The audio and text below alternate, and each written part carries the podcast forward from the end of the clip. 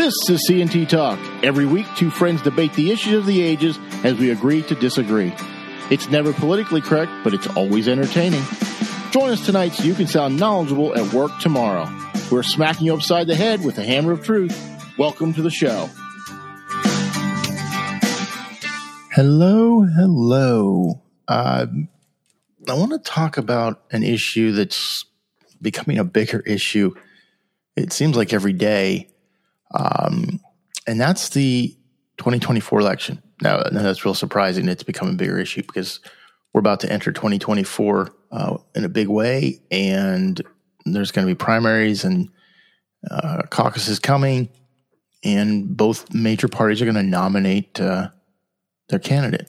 Now, the presumptive candidate for the Democrats is President Joe Biden, and for the Republicans, it's former President Donald Trump.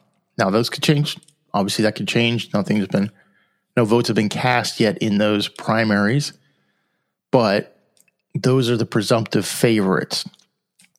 Now, what came out of the 2016 election and then the 2020 election is voter fraud. In 2016, it was Russian collusion and the Democrats claiming that Donald Trump wasn't a legitimate president. Now, take that with a grain of salt because George W. Bush wasn't a legitimate president. George H. W. Bush wasn't a legitimate president, and Ronald Reagan wasn't legitimate. It doesn't matter. If they're Republican, they aren't legitimately elected anytime they've been elected. But in 2020, Donald Trump obviously had some disagreements with the outcome of the 2020 election, claimed there was voter fraud. January 6th riots happened. All that to be said, there are different standards for different people. And I point out, not that it has been pointed out elsewhere, Donald Trump has not been charged with insurrection, sedition, treason, any of those things. It's been talked about from the talking heads on TV, but no actual charges of anything have happened there related to that. Colorado recently banned Donald Trump from being on the vote. You couldn't vote for Donald Trump in Colorado in the primary, and most likely the general election if that came to that. Maine has cited Colorado as the rationale for why they're going to keep Donald Trump off the ballot. I think what we're getting into is some very, very dangerous territory here. And again, I say this not as a Donald Trump fan, but a fan of fair and equal elections. If you take off Donald Trump, and Tony and I talked about this in the past during the impeachment trials for Donald Trump. If you take it to the point where you basically reduce the infrequency of something and make it the norm, don't be shocked when that norm is then applied to you. Because at some point, other people are in power. And they will use your precedent as a reason to change the rules in their favor. Okay? Harry Reid did that in the Senate for judicial nominations. He took away the filibuster. Well, guess what? It was used against them for other things. You can't expect that just because it's expedient today, it's always going to be expedient for your side. I don't know what the outcome of the 2020 election from a voter fraud standpoint was. And I don't think anybody does. I don't think it was a vast conspiracy. But I think there was opportunity for fraudulent behavior. And it can still be fraudulent behavior even if it's not a coordinated conspiracy that may or may not influence the outcome. Okay? I don't know if it influenced the outcome. I have no idea. And recounting the same votes that you don't know where they came from doesn't tell me it was a secure and fair election. If I stuff the ballot box with whomever I want and you don't know if those are legitimate votes or just ones I stuffed, then you can't tell me when you recounted the ones I stuffed, were they legitimate votes? You can't, once the envelope from the mail-in ballot is removed and separated from the ballot, you no longer know if that's a valid entry into the ballot box. You don't know. So telling me, well, we recounted and we got the same number. Well, good. I hope you got the same number because it's the same votes that you counted once. They should be the same number. But it doesn't mean every vote you counted was a legitimate vote. Maybe they were. The one point I think is, it was talked about a little bit in 2020, but it really hasn't been discussed a lot since. A lot of those votes that we're talking about, not a lot, some number, I don't know what the number is, some number only had president on the election. They did not vote for anybody else on the ballot. Now, think about this for a second. I don't care where you've gone to vote, whether it's by paper, the old push button with a handle, the electronic, anything. Did you only vote for one line? I mean, you're there. Did you only vote for president? Truthfully, because I find that hard to believe. I find it very hard to believe that somebody went to the trouble of filling in a mail-in ballot or going to the polling place and only submitting a vote for president. I don't believe that. Hey, I'm here. I might as well pick them all. I mean, how many could it be? 5, 6, 10? It's not that it doesn't take that much longer. You're already there. You already waited in line, or you already went to the trouble of mailing it in. So that's a red flag to me. When I see a number of votes that only have president marked, I get suspicious. I get very suspicious. Because that seems like somebody was just going, hey, I don't have enough time to go fill it all in to make it look legitimate. This is the only one I really need. This is the one I'm going to vote for. Now, could that have happened in certain cases? Sure. People say, I don't know the other candidates. I'm not voting for anybody. I only know the president, and that's who I'm voting for. But that's the exception to the rule. It shouldn't be the rule. And from my understanding, there was a fair amount of those single vote ballots out there. That's concerning to me. Doesn't mean they were fraud. Doesn't mean they weren't. I think we need to go back to a time when you actually had to prove you voted and you had to be in person to do it. You can't be there on the day of, I guess you don't get to vote, right? Certain countries, they give you the day off to go vote because it's so important that you vote. And they stick your finger in ink so they can show that you voted. You can't go back and vote again. You know, and if that means you're old and decrepit and can't get into a voting place, then I guess you didn't get to vote. That's the rules. But we don't have that. We make it as easy as possible to vote, and then we likely have some fraud. Now, you're seeing some of this come out now. Oh, yeah, I guess it really wasn't as up and up as we thought it was in 2020 or in 2016 or in 2012 or whatever year. Changing the rules to accommodate fraud.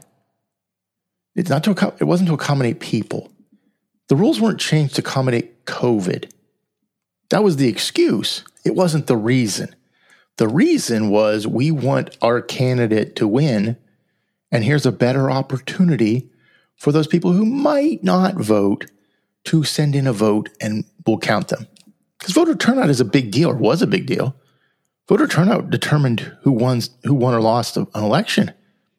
You could have a majority of the people that like you, but if they don't show up to vote, it doesn't really matter that they like you because they're not there to cast their vote.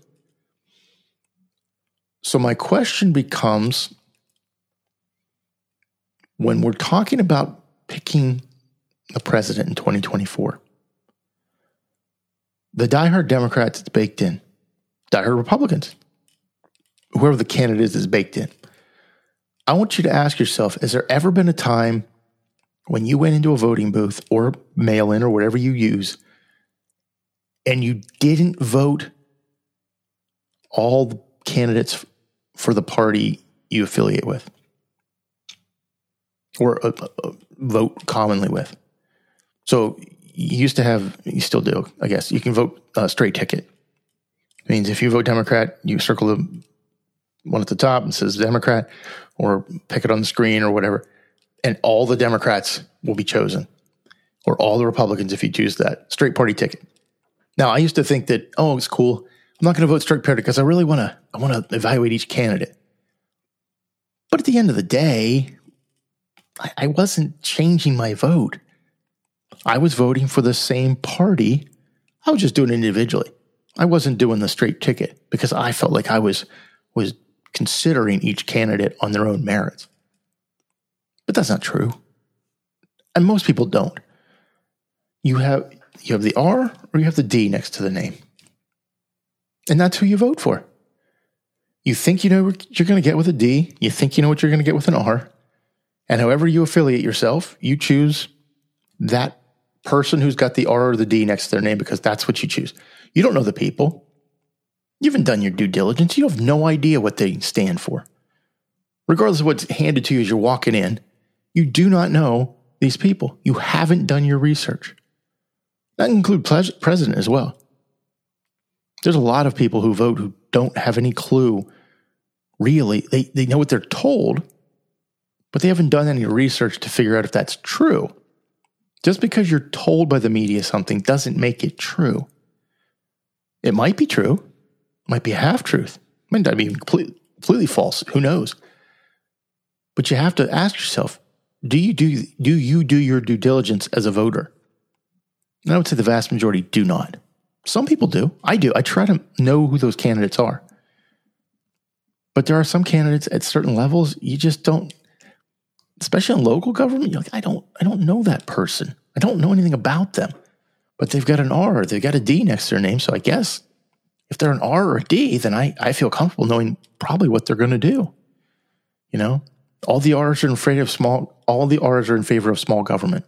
All the D's are in favor of raising my taxes. But that's not true. It might be accurate sometimes, but it's not always true. There are D's who are pro-life. There are R's who are pro-choice. You know? So it's not something you can just randomly say, yep, that's what it is. That's what's going to happen. Okay. And therein lies the problem. We pick candidates based on the letter next to them.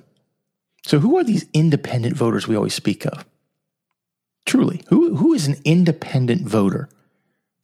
I would contend there are no independent voters. They may be registered independent, but they vote according to the R or the D. This is who I associate with. So they're not affiliated with a party. And there are some people who actually vote for one party most of the time, but sometimes they vote for a different candidate from the other party. Now, maybe because they know that person personally, or it's more local, or, you know, in the case of Barack Obama, I think there was a lot of people who voted for Barack Obama because they go back and say, I voted for the first black president. I don't know what that gets you, but it made their make them feel credible with the people around them. I voted for the black president. Okay. Sure. I heard people talking about it. Oh, I can't wait to vote for a black president. Then I can show that I'm not a racist. Okay. He was a bad president. I don't care what color his skin was. It didn't make any difference. He was a bad president. He was divisive. He did not know what he was talking about. He thought there were 56 states as president. That's not a president. I go, wow, good job. You know, again, when you vote based on gender, or skin color, or religion, boy, you're really picking the best, aren't you? You're going, well, the intersectional coalition, you know, that's who I'm voting for. I'm voting for the intersectional coalition. Who's ever got the most of those diversity things, that's who I want. Now, that person may be the best candidate, but probably not. They got nominated because they met all those criteria, not because they're actually the best candidate. So what would it take for you to vote for somebody else? I said it last time. What would it take to vote for somebody else? And do you believe truly that it's okay to take Donald Trump off the ballot in your state? because it's only going to be in state democratically held states. If a Republican-led state would remove Donald Trump from the ballot, that would be news. But you take Michigan did not take him off, and that's a democratically held state. If you say Donald Trump is not going to be on the California ballot, so what? He wasn't going to win California anyway. But you know what you've done? You've said, well, I don't need to spend any money in this state because I'm not going to win it anyway because I'm not on the ballot. So I can go to the states where I'm on, it's 50-50, and I'll spend my money there. Now, as the Democratic candidate in California, you probably don't have to spend that much either because you're going to get the votes anyway. And you're really going to get the votes because there's nobody else on the ballot. It's just you. I mean, it's tantamount to a communist country when you remove people from the ballot so that the option you get is the one we want you to choose. Isn't that what it comes down to? This candidate can't be on the ballot because of something we believe he did that's in violation of a law, but nobody's charged him with that. He's not been convicted of anything related to that. Think that through. Somebody says, I don't like people with blue eyes. I don't like people with brown eyes. Oh no, I don't like green eyes. Those gray-eyed people, they're really bad. At what point do you say, nothing has to be proven? It simply has to be, I don't like you, and I'm going to find a reason to not allow you to do this. Now, I've said this many, many times. I don't want Donald Trump to be the Republican nominee. I don't want Donald Trump to be the next president. I want somebody else from the Republican Party to bubble up, flawed though they may be. But I don't want Donald Trump. But it looks like that's who I'm going to get simply because people are angry. And if you think this is going to make people go, oh, well, you know, it's a legitimate election. It's a legitimate election, you know, because we had an election and it was fair and open, but you didn't have them on some of the ballots. So is that a fair and open election if you don't have them on the ballot? And it was the 14th Amendment we're referring to, which was about the Civil War. It was directed toward those who had participated in the Civil War. The Supreme Court has not ruled on this yet. I think as more states start to pull Trump from the ballot, should he become the nominee, they're going to have to look at it. They're going to have to rule on this. And Justice Roberts is not going to like that because that's going to put the Supreme Court to crosshairs and he may not like the outcome. But to remove, the states have the right to set local election law, but this is a national election. It has national ramifications. It has world ramifications on who's in charge. That's every time you think you haven't seen something before, it's like, it couldn't possibly happen. Here it is. It's happening. The disdain, the disgust that some of these people have for Donald Trump and anybody who supports Donald Trump is astounding. Think about that. It is astounding to think of how many ways people will go to keep Donald Trump from becoming president again. What they did in 2020 to keep him from becoming president. I mean, take Donald Trump off the ballot here for a second, off the equation. Joe Biden is a horrible, horrible president. He's terrible at the job. But who thought he wasn't going to be terrible at the job? Including Joe. Barack Obama thought he was going to be terrible at the job.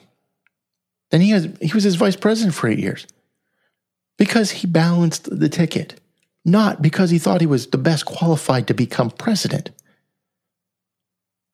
When your boss thinks you're horrible at the job, why in the world should you believe that he's now suddenly great at the job?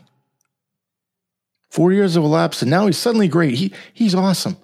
He's not awesome. Joe Biden is exactly who we thought he was in 1970. Nothing has changed. If anything, he's worse. His family is horrible. Can you imagine? Go back and watch the Borgias. The intrigue with that family. If you don't know who the Borgias are, look it up. You might know Lucrezia Borgia, her father, her uncles. All these people were horrible human beings. It was anything they could do to gain power and to hold on to power and influence and money. Are the Bidens any different? Or, well, honestly, are any politicians really different in that respect? But it's so blatant with the Bidens. Ask yourself, if Joe Biden was a Republican, would he still be in office? Knowing what you know, knowing what's publicly available, not what we know behind the scenes, what's publicly out there, what you've seen with your own two eyes, would he still be president? I can contend that, would he even ever become president? No. His son's laptop would have been part of the campaign in 2020, and he would not be president today. He would never have become president. Honestly, he would never even been able to run for president in 2020 because he had done too many things to mess up his political future. He would not be president today had Barack Obama not made him his vice president. His failed attempts in 2008 being his last failed attempt, he doesn't become Barack Obama's vice president. You don't know Joe Biden other than he's a senator, maybe he's still a senator. So the obscurity with which he found himself in after having run for president two other times, and then all the issues around he and his family, there's no way this man would become president if he had been a Republican. That's the two sides we look at here. These are the two different groups we're dealing with here. That R and that D make a difference in how you're treated by the public, by the media. That's unfortunate. A fair and open election would require equal opportunity and equal condemnation of the same acts. But it doesn't. That's not what we get. We get a trumped up, for lack of a better term, issues with Donald Trump and a sweeping under the rug of anything Biden related. So, think about that. Is this the direction you want your country to go in? If you live in Maine or Colorado or any of the future states who might want to ban a candidate from the ballot, is that what you want? Be careful what you wish for. Okay? Be careful what you wish for. Use impeachment as a frequency tool. It's going to be used against you. You remove certain candidates from the ballot, guess what's going to happen in the states the next time? Those candidates are going to be removed from the ballot. And then we don't have free and fair elections. We have a pseudo-election with some candidates. Now, you still have criteria to meet to get on the ballot, which Donald Trump has done. Let the people decide. Is he going to win Maine? Probably not. Is he going to win Colorado? Probably not. If you do it in California, he was not going to win California. But it sets a precedent where you remove the leading candidate from the primary ballot. That's not a great look for anybody. So I'll leave you with that. Think about it. Give me your thoughts if you have any about that. But I think it's very, very dangerous to do this. So I'll leave you with that. Thank you. Good night. I'll talk to you soon. Bye-bye.